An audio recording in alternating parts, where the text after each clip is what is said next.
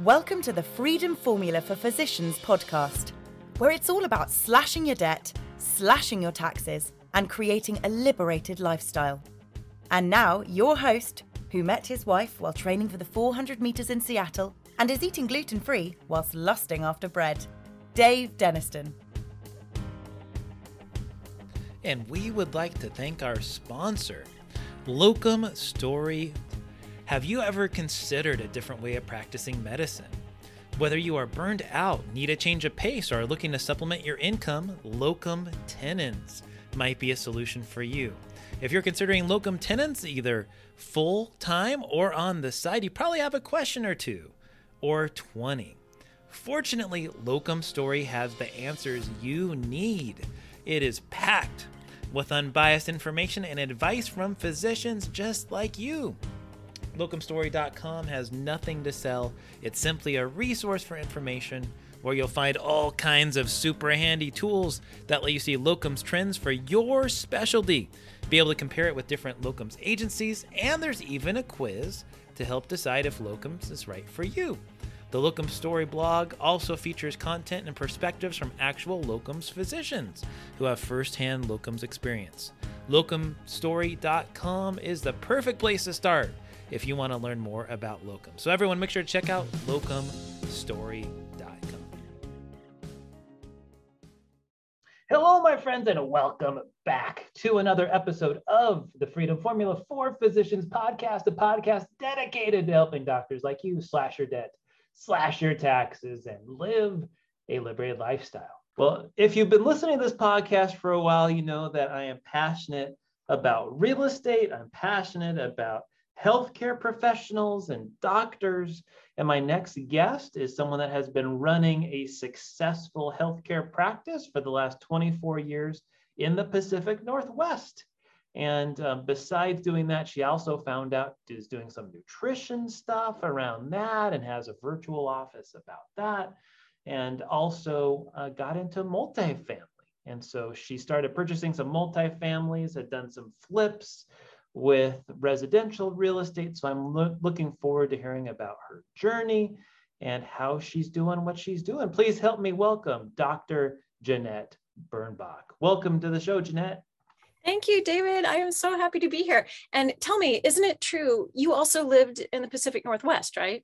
That's right. Yes, absolutely. Yeah. So I went, I my dad's side of the family is from the Northwest. I was the seventh person from my family go to Seattle Pacific University. So I moved from Southern California to the Pacific Northwest, which is where I met my wife. And about 10 years later, we moved out to Minnesota. So it's always been a second home for me. Are you in Seattle area or where in the Pacific Northwest are you? know, well, I since you're you, you've lived here, I, I think I can tell you, and you might know, I live in Woodinville, which is yep. a yeah. It's right. You know it. I, I say Seattle because people who aren't from here typically wouldn't know where that was but it's on the east side it's pretty remote. There was a bear in my neighbor's garbage last week you know that kind of thing. So um i can hear coyotes at night. So even though i'm very near the city i'm i'm also kind of living out a bit. So when i go home when i leave my office i really feel like i left my office.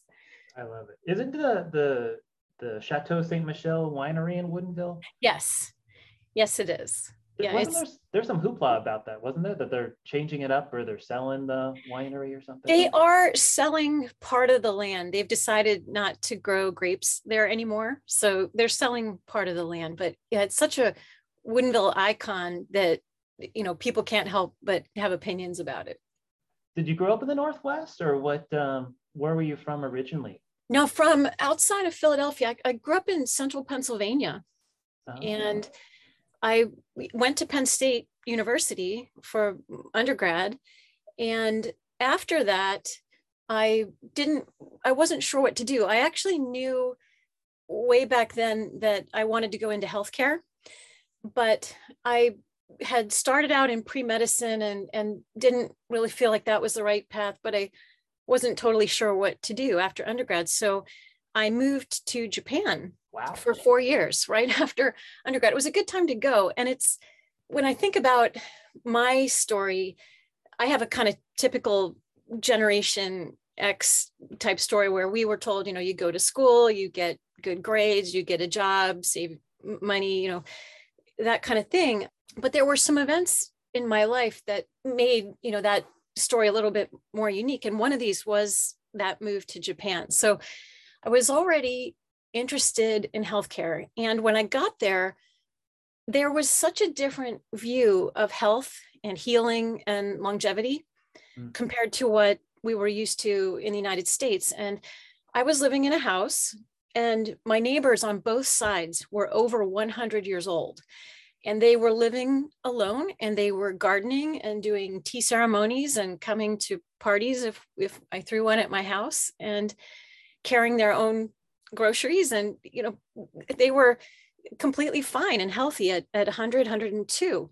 Beautiful. And so they would go, they would actually visit healthcare providers, but they were going for acupuncture and infrared treatments and paraffin waxes to keep their hands functioning and things like this was how they were getting and staying well. And then in the morning, I lived, my house was right next to a little elementary school, and the elementary school had a yard for the kids to play in. But before school, at six in the morning, we would go out, the whole community would go out and do Tai Chi together. So this this type of thing just, you know, wasn't anything that I had been used to. And my ideas of aging and healing and methods of healing were really formed by those years that I was there. And you were like college age then at that time, like or post college, I guess you said. This was post. Yeah, I had graduated from Penn State, so I would have been about 24 then and so right through my my mid 20s i was living and working there and I, I was teaching english that's what we were all doing and how yeah. we got there right but we my third and fourth year i also managed to study on uh, different types of art techniques some textile dyeing techniques that i had fallen in love with while i was there too. So uh, you know i wasn't just working the draconian 70 hour work week that you hear about there. That that happened too. But in the third and fourth year i was able to kind of you know change that up with some art as well. And so you you were there for a few years i'm sure. You were full to the gills of sushi i hope and... yeah that that was picnic food. It was yeah yeah definitely learned to love sushi i still do i still love it well it, mu- it must be like you probably had real wasabi and not the horseradish that we have here. So it, I'm it, glad you know about that. Um, that that is statistically true. That wasabi is one of the most counterfeited foods that we have here. Um, yeah, we had the real thing. And when you get to Japan, there's a trick that people who are already there attempt to play on you, which is to convince you the wasabi is a myth, right? And it, that you should eat the whole thing. So, oh, yeah, it was it was definitely real. Well, I understand real wasabi is actually crazy expensive. Is that yeah. is that right? Yeah, it it was. Um, everything was more expensive there, though, so it kind of fit in. I guess I didn't notice so much at the time, but it it was so good too. It was worth it. I love it. And so you, you get back to the states. Where where did you land back? One thing that that got me back here while I was in Japan, I was living. You know, the lifestyle was so different. The house that I lived in had no heat to it. There was, I mean, we had little kerosene heater where you would heat one room, but every hour we had to open the shoji, the paper doors, and let all that kerosene out. So you were never, you know, really warm. We slept on the floor. You had to mm-hmm. learn a new language. Everything was was different. And a person who a, a healer there who helped me was a chiropractor. So that is what made me decide when I go back, I'll apply for chiropractic college. So I started doing that from Japan. And there were 15 colleges and I called them all and they were all the best according to them, right? So I wasn't getting too far that way. And so I ended up going to school in New York, which put me back closest to my family in Pennsylvania. So I chose it just based on location. But when I got back to the States, I was straight into school there. Chiropractic college goes year round. We do trimesters and there are 10. So that was year round for three and a half years. And so now now you're in your 30s. Were you did you rack up a good bit of medical debt? You know, like what what was it like living? I imagine Japan, you know, you probably didn't have a whole lot of costs because you were teaching English and they were probably covering a lot of your needs, but you weren't saving much. But I imagine you get back to the States and go go to the chiropractic school and it was expensive i um, and while i was in school i met my now husband so he also was racking up the same debt that that i was at that time and this is 24 years ago it was $150000 of debt that we each graduated with so he's a chiropractor as well Yes.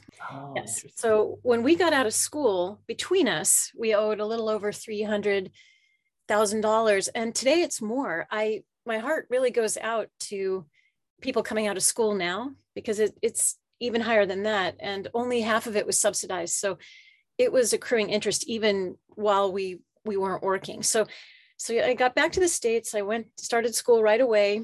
Uh, we got out of school and started a practice right away. I think we graduated maybe on a Friday and we had our office open just outside Philadelphia by the Monday after oh that gosh.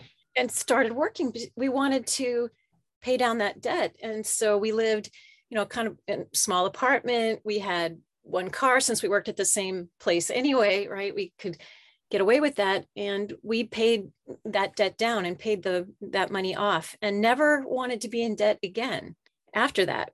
So mm. And when, when was this? So that would have been, I actually, even before I would have paid that debt off, I ran into the second thing, which made a really big impact on me, which was around 2004. So I would have been maybe halfway. We were about halfway to having that debt paid off. I that's when I read the cash flow quadrant, right? Which was a, mm-hmm. a title you hear all the time, right? And at the same time, I also read Robert Allen's book, Multiple Streams of Income. I think they were both published at the same time. They were. I I, I, th- I think Robert Allen's book is so much better. You know, in terms it, of giving direct strategies. What do you think? It does. It's it's three, four times the size. Yeah, it's it. There's a lot more strategy. You're right. Where cash flow quadrant was more like a sledgehammer. You know, to your idea that you've got to trade time for money. Where multiple streams, yeah, had more blueprints to it. And I read both of those right around 2003 or four. And I loved my job. I still do. And so it didn't occur to me so much, you know, to have an exit strategy, right? If you don't like your job, it's very easy to say, I got to do something else, right? I have to have some other plan. But I I wasn't thinking that way. And I didn't realize that, well, maybe one day I'd want to take a vacation, right? Or do something like that too. And it wasn't just about loving the job or not, because I do still love it, but I also want to travel. I have a daughter now that I want to spend time with and put through through college. She's 16.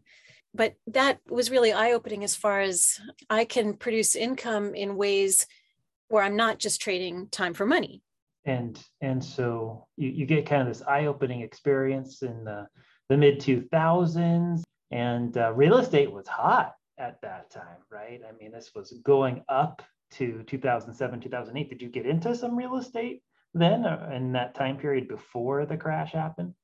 I wanted to. I I have always loved real estate and Robert Allen, he there were no webinars at that time. That type of thing didn't exist, but he would do conference calls.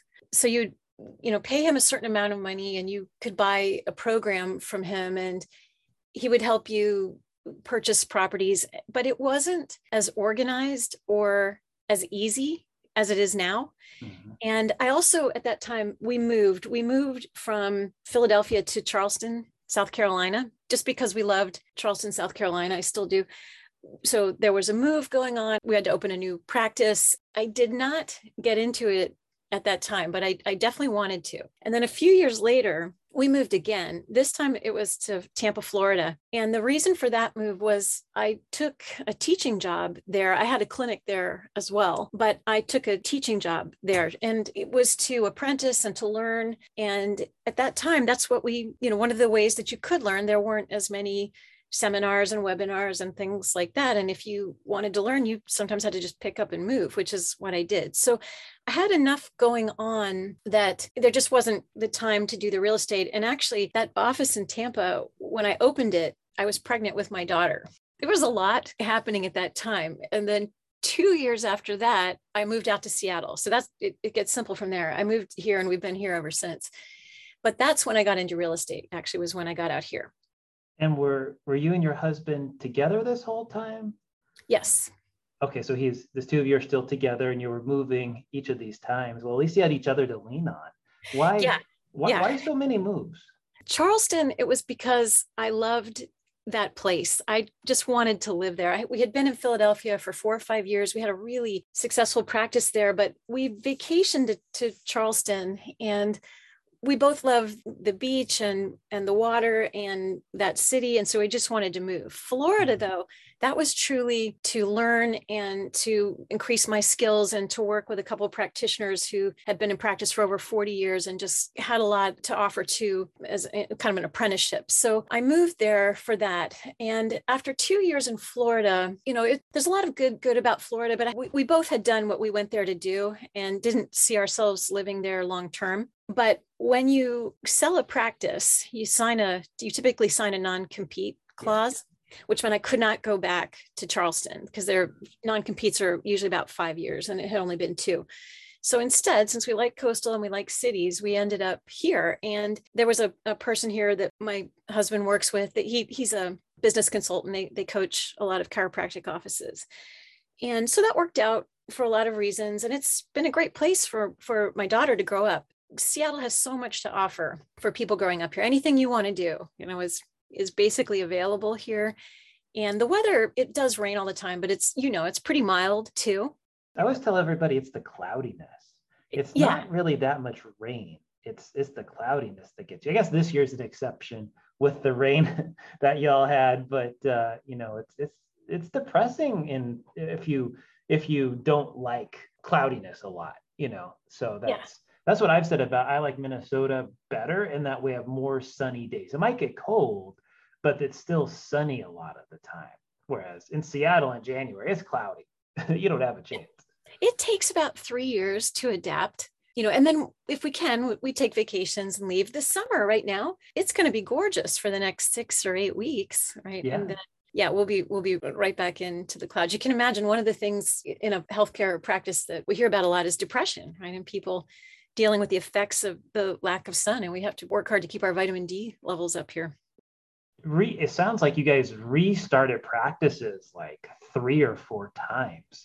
This that's, is the fourth yeah. My goodness that's that's just that in itself leaving the real estate part out of this you know just like doing that every time i have to imagine just exhausting you know exciting but exhausting too. You know you just kind of get momentum going and then you end up shifting gears again there was so much to learn. For instance, um, different parts of the US, they're different culturally, and they are different with regard to the main health challenges that we saw in different areas. So there was there was so much to learn about each group of people, and I, you, I kind of feel like I have my hand on the pulse of you know whatever community I'm in because I'm hearing are in a hands-on profession like chiropractic or clinical nutrition is and we're spending typically you know up to 30 minutes sometimes you hear a lot about their lives and their stress level and more involved than just this hurts in this spot. There's also this is happening with my kids or my job and so there's a lot a lot of involvement that way that keeps you very focused and busy on how can i fit in here and serve these people. Absolutely. So you're you're in Seattle. In what year were you guys started in Seattle? What year was that? That would have been 2006. 2006 when you got to Seattle. And so when when did you get into real estate then? So that was the first thing I did would have been 2007. I decided I wanted to try flipping a house because I thought that would be fun. and, and it was fun. And I, I flipped a house in a town north uh, north here called North Bend. You you may know this place too since you were here. Beautiful, and beautiful little town. It's it's beautiful out there, right? And uh, there was a, a property there on the river. It had been a log cabin that was brought from Alaska. Someone had actually relocated this thing from Alaska and set it down on this river. And so it was very old we when we did the rehab we preserved a lot of the wood structures and everything about it that we could but we also brought it up to modern standards we added the basement had just been there was a stove down there that they were using for heating so we added a bedroom down there and a bathroom and we made it a truly modern place and we anticipated that flip would take three months. It took nine, you know, kind of typical stories you you hear with flips. At the mm-hmm. end of the day, when we sold it, we did make a profit from it. But I realized too that as fun as that was, it was a second job. I did not have time to do that. So then I start looking around at, I was listening to a lot of podcasts by then. I had a 40 minute commute into my office. So I'm listening to a lot of podcasts. And what they were talking about around that time, so this is eight, nine years ago, was purchasing single family homes was a strategy that was talked about. So I thought, all right, well, that's next. I'll jump in and do that. I'll have these properties that will be being managed by other people and they'll just be cash flow from these and I'll just manage the manager. So I jumped in and I bought eight in a year and a half. Eight. I bought eight single family homes. How, how did you find them? Like, were you sending letters? Were you looking on MLS? No, I had an advisor. I think they're still existing. It's Norada, N O R A D A. And what they were doing, Norada would vet different turnkey providers in different markets, and then they would introduce you to them, basically. Mm. So they would vet these turnkey providers, and they had a list of criteria of things that they expected that turnkey provider to do for people purchasing the properties. And then they would tell you about these markets and then ultimately it would be you the buyer who would make the decision to buy there or not. But they had a process for finding and vetting these people. So i used that service and they introduced me to these and their advice at that time was you would buy properties in three different markets approximately in order to you know, spread out your investments and hedge against weather and market changes and job transitions where Amazon decides to locate or not, you know, that type of thing. So I did that and I did buy properties in those different markets. And I learned a lot about managing properties, how turns work, how to deal with all those different aspects of owning properties. But you can only get 10 Fannie Mae loans. And so I had two left. So I start thinking, you know, with 10 single family homes, if I did that, I did the numbers the cash flow was okay, but it wasn't ever going to get me retired. Well, let's let's let's talk a little bit about the investment, right? I mean, seven homes. If you're buying seven homes in Seattle area, like that's a lot of money. we, we, wouldn't do it here. we definitely not do it in Seattle. No, these were in Alabama Got and it. Florida and, and Illinois. In Illinois. So it wasn't like Ohio but these these probably were what 100,000 purchase price around right around there yeah the Florida properties were a little more because they were new construction so they were a little more but you're you're also not going to have a lot of expenditures on those properties either versus a rehabbed house that from a turnkey provider so but they were yeah basically what you're saying they were right about in that range and we used to think the 1% rule at the, at the time, I'm not sure it applies so much anymore, but the 1% rule where you would want the property to rent for 1% of its purchase price. And there was no way to make that rule. It's a, you know, it's a, it's a back of the napkin rule, but it doesn't work at all here in Seattle. It's not even close. But mm. in those markets, it did. And so I talked with these different sellers, and you could use Google Earth, for instance, right? And you could walk, literally walk around the house and look at it and check it out that way. Of course, you could travel there too, but I was working full time and had a young kid at that time. So I didn't do that. I did this all from a distance. But when I got toward the end of those loans, I learned from probably a podcast that I could also buy a two, three, or fourplex. And that would not count yet as a commercial property. You would still buy those with a conventional loan. So I found two fourplexes to purchase in Florida. And the light bulb went on after that how much of a difference multifamily made right where with a single family home when they're vacant they're 100% vacant but the fourplexes are never 100% vacant or they haven't been to this point. and when two of the units were occupied all the bills were paid so the, the light bulb around multifamily just went on at that point right and i actually started i sold some of those single family homes uh, after that because I realized I had all this equity tied up there, but it wasn't producing as well as other types of investments would. And one of those that I found next after the fourplexes, when the, the multifamily light bulb went on, was I looked at passive syndication. Mm-hmm. So becoming a limited partner in syndications was the next thing that I looked at. I was always looking for what's next. And now let's take a moment for a quick commercial break.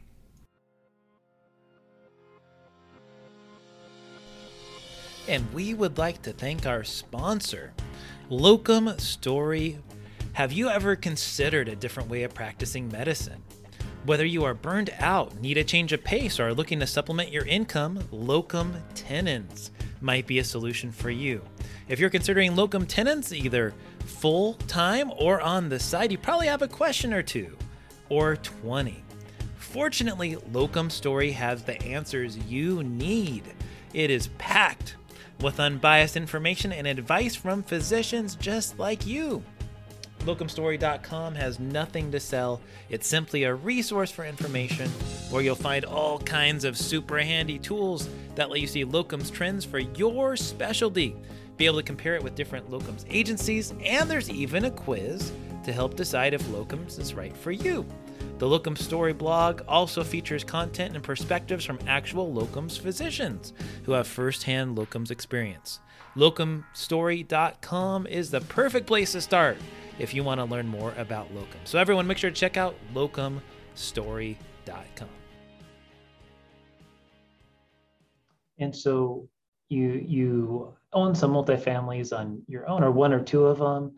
And uh, what was the cash flow like? You know, in those. Yeah, I've I've got three actually. I have three fourplexes in Florida, and those, if they're fully leased up, they'll cash flow three to four thousand a month. Now you said if.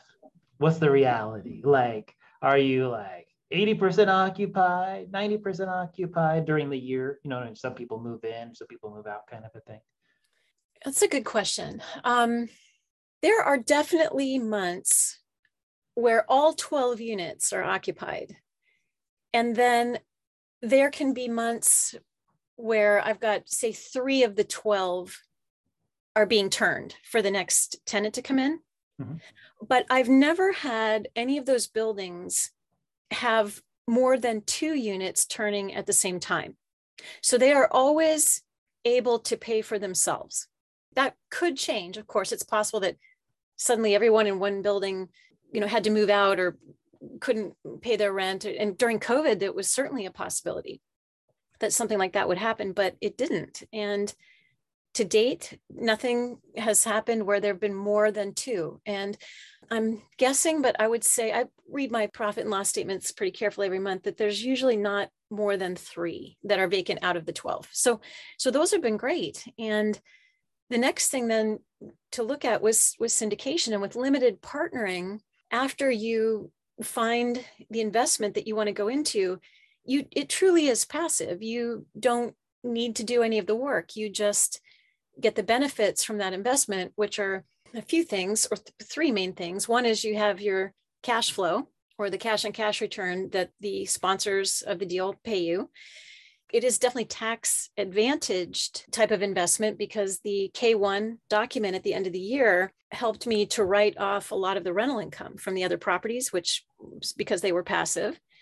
And then when properties sell, you get a return on your investment there from the percentage of equity you own in that investment. So those were so easy to do. It didn't involve a bank, right? Or getting a mortgage. You just had to find the right sponsor. And I did about four or five of those over a number of years.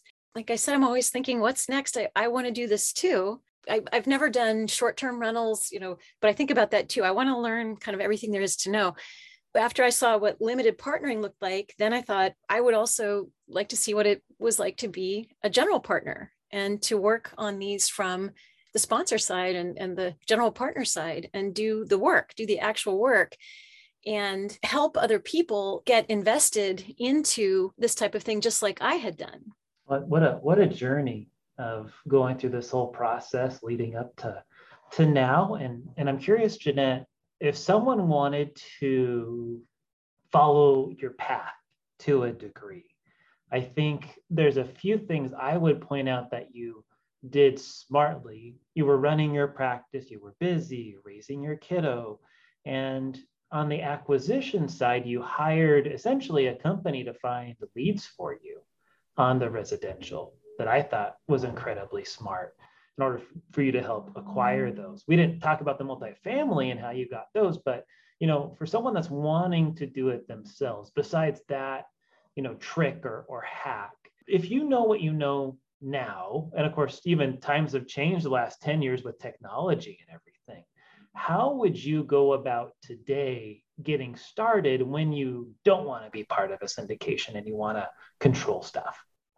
I think people should look into everything that real estate has to offer. Like, short-term rentals, you know, would be one way to go. Um, buying single families, buying small multifamily. There's wholesaling, house flipping, right? You would look at every everything that real estate has to offer. There are so many ways to be in the space.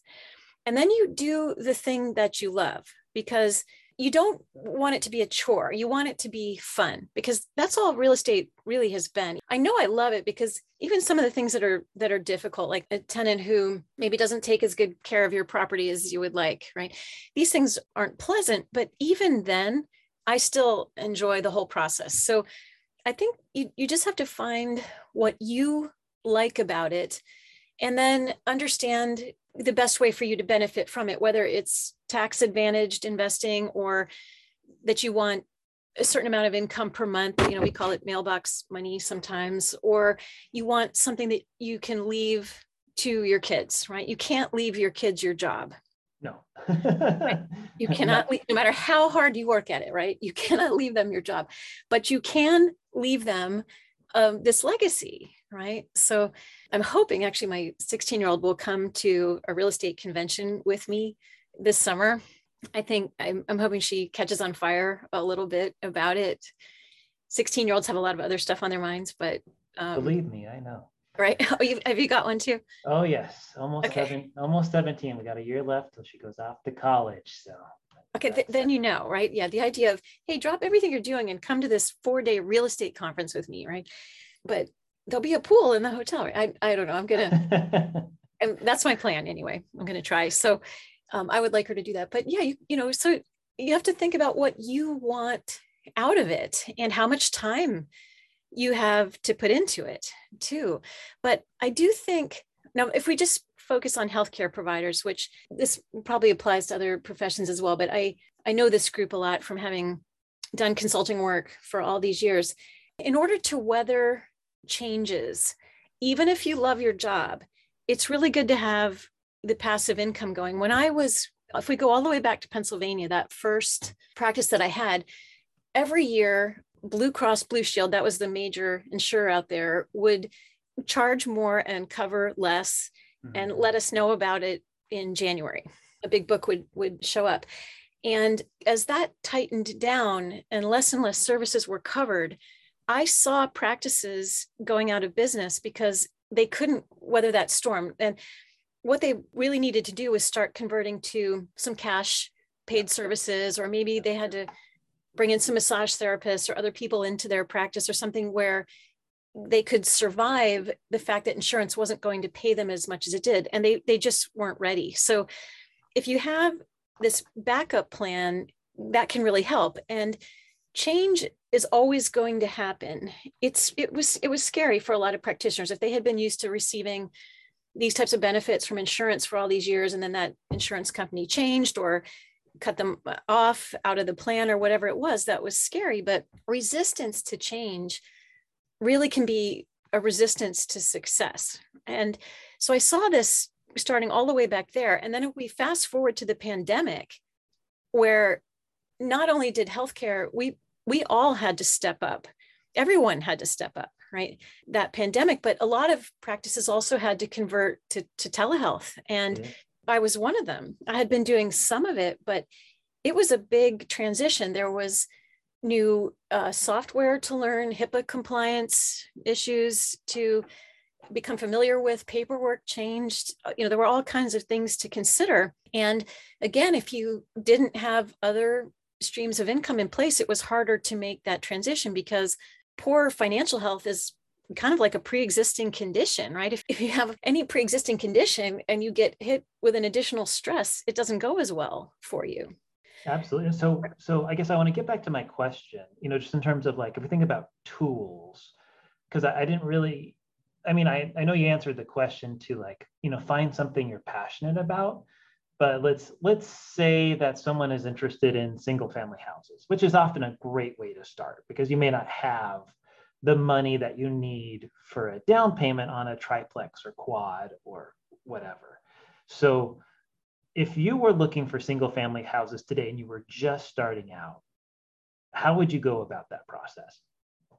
At this point it is different than it was 10 years ago 10 years ago, people were picking up the properties that had been foreclosed or short, went through short sales after the crash in 08 and 9 mm-hmm.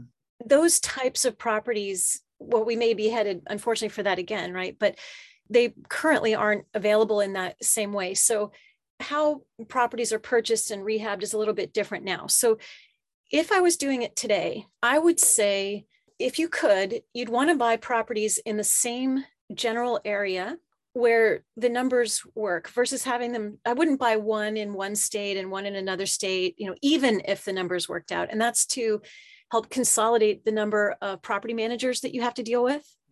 And it would make it easier to visit your properties also which is i think a good thing to do and make sure that they're being managed the way that the property manager is telling you they're being managed. And then i also think the more of them you can get the better because when one is empty or needs a new roof, you've got the others helping to pay for that.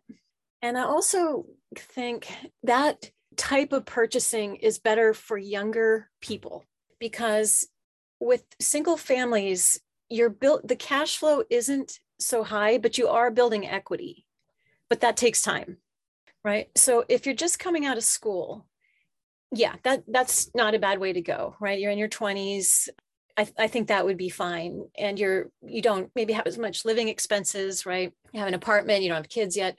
I think that's probably a good way to go. But you know, we start to get into our 40s and later, then I really would say to lean towards syndication or potentially short-term rentals, which again I haven't done, but the more I learn about it, the more I think that that could also be be a possibility if you have the time to do it. Yeah, as we, as we get older, I think syndication looks starts to look better and better.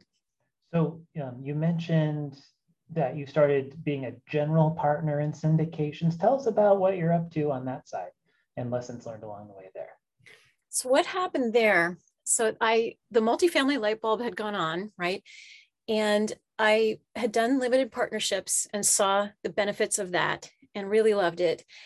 When I decided I also wanted to try being a general partner, I joined a coaching group so that I could learn more about it that way. And the coaching groups are good. I realized immediately this is a completely different thing from what I had been doing purchasing properties on my own, that everything that's involved in finding a property, getting the financing, raising equity, arranging for the um, cost segregation studies, the, you know, there's there's so many things that go into it and I didn't know really about any of that. So I paid for the coaching so that I could learn that, learn underwriting, learn the skills that were necessary to do that. And that took a couple years to really feel like I could then reach out to uh, someone who was already doing syndication work, say, and bring something to the table where they could take me on as a partner.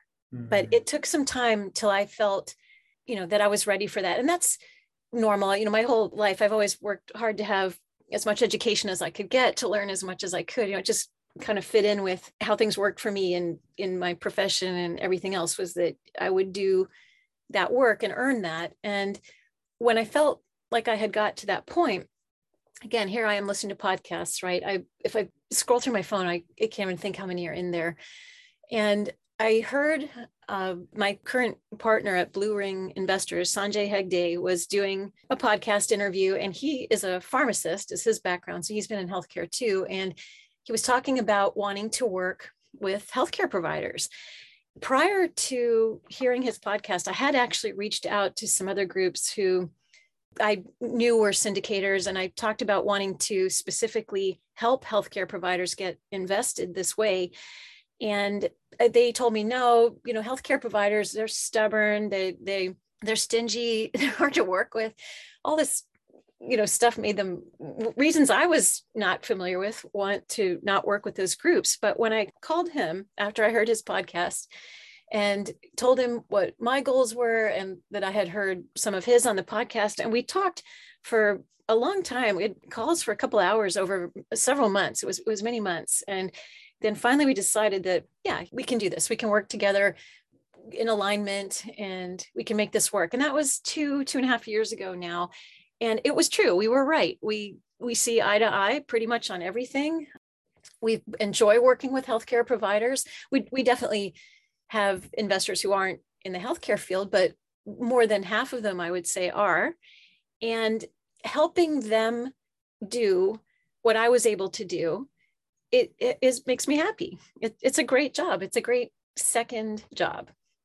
I love it. No, I think um, you can relate to people. Um, maybe not the same exact journey, but you have a lot of similarities. And your husband's still running his practice. It sounds like so you're you're still going through it on a personal level and you have your own practice on a daily basis so i think um, it's really interesting what you've been able to do now let's uh let's spend just a few minutes um, before we wrap up the podcast as, as we look at this environment today you know i'm personally interested in self storage because i think that as you look at the pandemic, I think there's a lot of holes that have been poked in multifamily with rent controls and having to keep people in when they're not paying rent.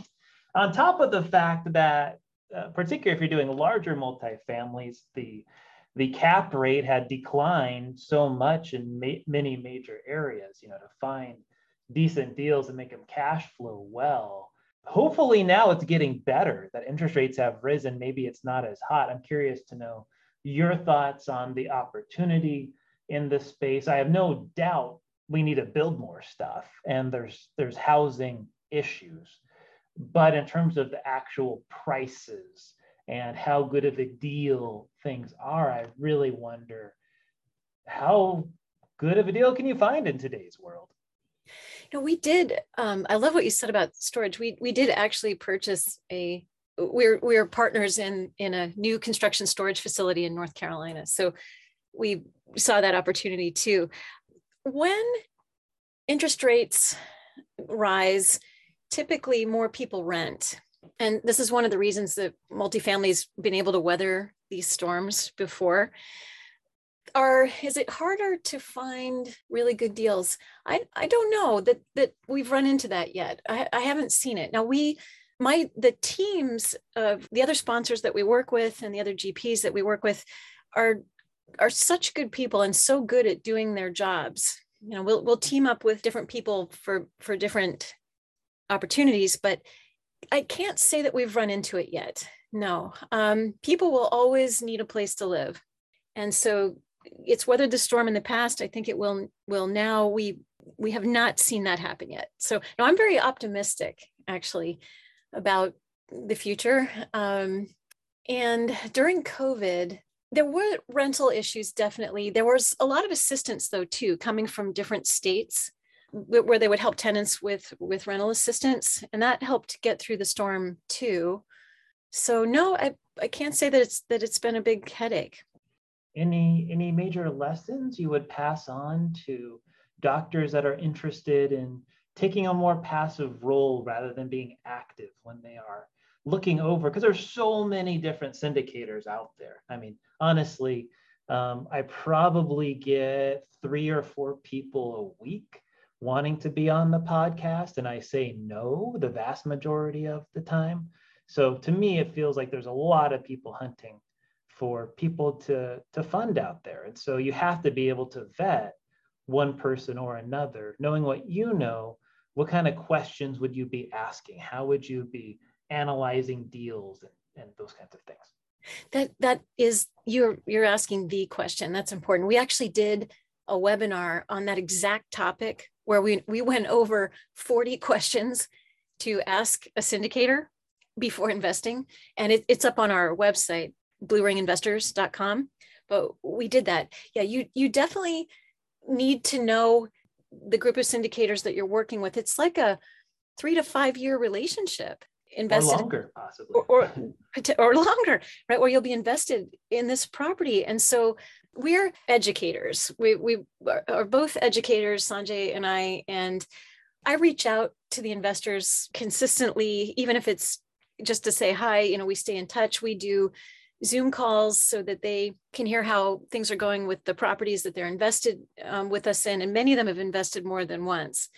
So you want that level of communication, I think, in most cases, to really feel comfortable that during that three to five years, your money's being well spent and handled. And I, I don't know every syndicator. In fact, you maybe have met more than me on, on some levels. I, I meet them at conferences sometimes, but I don't know that any group, if, if their integrity is good, I don't know of any group that cares more about your, your money. For instance, I don't think Vanguard is going to lose sleep if my mutual fund loses value, right? But syndicators do truly care and watch these things. And we want the experience for the investors and the returns for the investors to be the best they possibly can. If, if that doesn't happen, there's no point in doing what we're doing. So we do really care, but you have to get to know the people that you're working with on a on a personal level to a degree. And they're history would be one of those 40 questions. How has it gone with other properties? What's your work background? All of these things that let you know that the people that you're working with you can trust. Because when people invest in an opportunity, they're investing in us too, not just the piece of real estate. They're also investing in us. Absolutely. Well, Jeannette, we got to wrap up our time together. And what a great story of what you've you've been through and done. Um, any other closing thoughts that you want to share with us? I think right now there's so much stress, you know, and we we can kind of get mad at reality and everything, the news, every, everything, right? There's just there's so much going on, and looking at investing is an opportunity. It's it's a hopeful thing for the future right? It's a way to have something really positive to do and look forward to and plan for and pass on and all the benefits that can come from it. So I think it's a really good antidote, you know, to look into this type of thing when you compare it to the rest of the stressful news in the world. No, that's that's great. And if if people want to look you up, get in touch, what's the best way for them to find you? that's our website, blueringinvestors.com. And we have a lot of free information on there that people can download. And you can also see that webinar where we had all those questions covered. There's but there's there's a lot of free information on there. And we also have a Calendly link there. And I'm happy to get on the phone and talk to people and answer questions, whatever they need to know. I I know I had a lot of questions in the beginning and podcasts are helpful, but they're not interactive, right? Where it's, sometimes it's really nice just to be on the phone with somebody. And I really enjoy being able to have this conversation with you. I I love what you do. I love that you know where Woodinville is. that was great. It's a great bonding bonding technique right away. And I look forward to maybe being on your show sometime again. Well, now I'll have more to say after telling my story. You know, I realized, wow, yeah, I have actually done a lot, but I think I, I don't think about it because there's so much more I want to do. Yeah, yeah, absolutely. Well, it'll be interesting to see how your story unfolds, Jeannette. And we thank you so much for hanging out and getting to know your story and your journey. And we'll look, look forward to see how it goes from here. Thank you. For the Freedom Formula for Physicians podcast, this is Dave Denniston. And remember, my friends, remember to slash your debt, slash your taxes, and live a liberated lifestyle. Thank you, my friends, so much for listening to the last podcast. I am pleased to announce that I am now a completely independent financial advisor, where to the point now I can really integrate my financial planning practice with this podcast. If you might be looking for help, if you have found any of our information here interesting or relevant and you're looking for a second opinion, I am making myself available for 30 minute strategy sessions. And if you want to arrange a time to meet with me to discuss your situation and see if we might be a good fit for one another, I'd like you to call our office and speak with Kyla. Our phone number is 612 284 2409. Again, that's 612 284 2409. And I look forward to helping you with your financial situation. And now for some lovely legal disclosures required by our lawyer friends. Investment advice is only offered in jurisdictions where Centurion Financial Strategies LLC, Centurion is appropriately registered or exempt from registration. Our Form ADV Part 2 brochure can be obtained free of charge at advisorinfo.sec.gov by searching for our firm name or its unique CRD number, which is 316454. This podcast is not a solicitation to provide advisory services in any jurisdiction in which we are not appropriately registered or excluded. The information, statements, and opinions contained in this podcast have been obtained from or are based on information obtained from sources which we believe to be reliable, but we do not warrant or guarantee the timeliness or accuracy of such information. This podcast is intended for informational purposes only and should not be construed as personalized investment, tax, or legal advice. Opinions expressed by any guest are their own opinions and do not necessarily reflect the firm's views. You should carefully consider your own financial circumstances and needs prior to making any investment in securities or purchasing any insurance products. As always, past performance is not indicative of future results. Investing in securities or really anything else involves the risk of loss. If by some chance in this particular podcast I mentioned insurance products, insurance products are backed by the financial strength and claims paying ability of the issuing insurance company. They may be subject to restrictions, limitations, and early withdrawal fees which vary by issuer. You should always consider the charges, risks, expenses, and investment objective of any insurance products before entering a contract. And that, my friends, wraps it up. Wish you all the best. Feel free to contact us with any info at www.daviddenniston.com. Thank you so much and have a good one. Bye bye.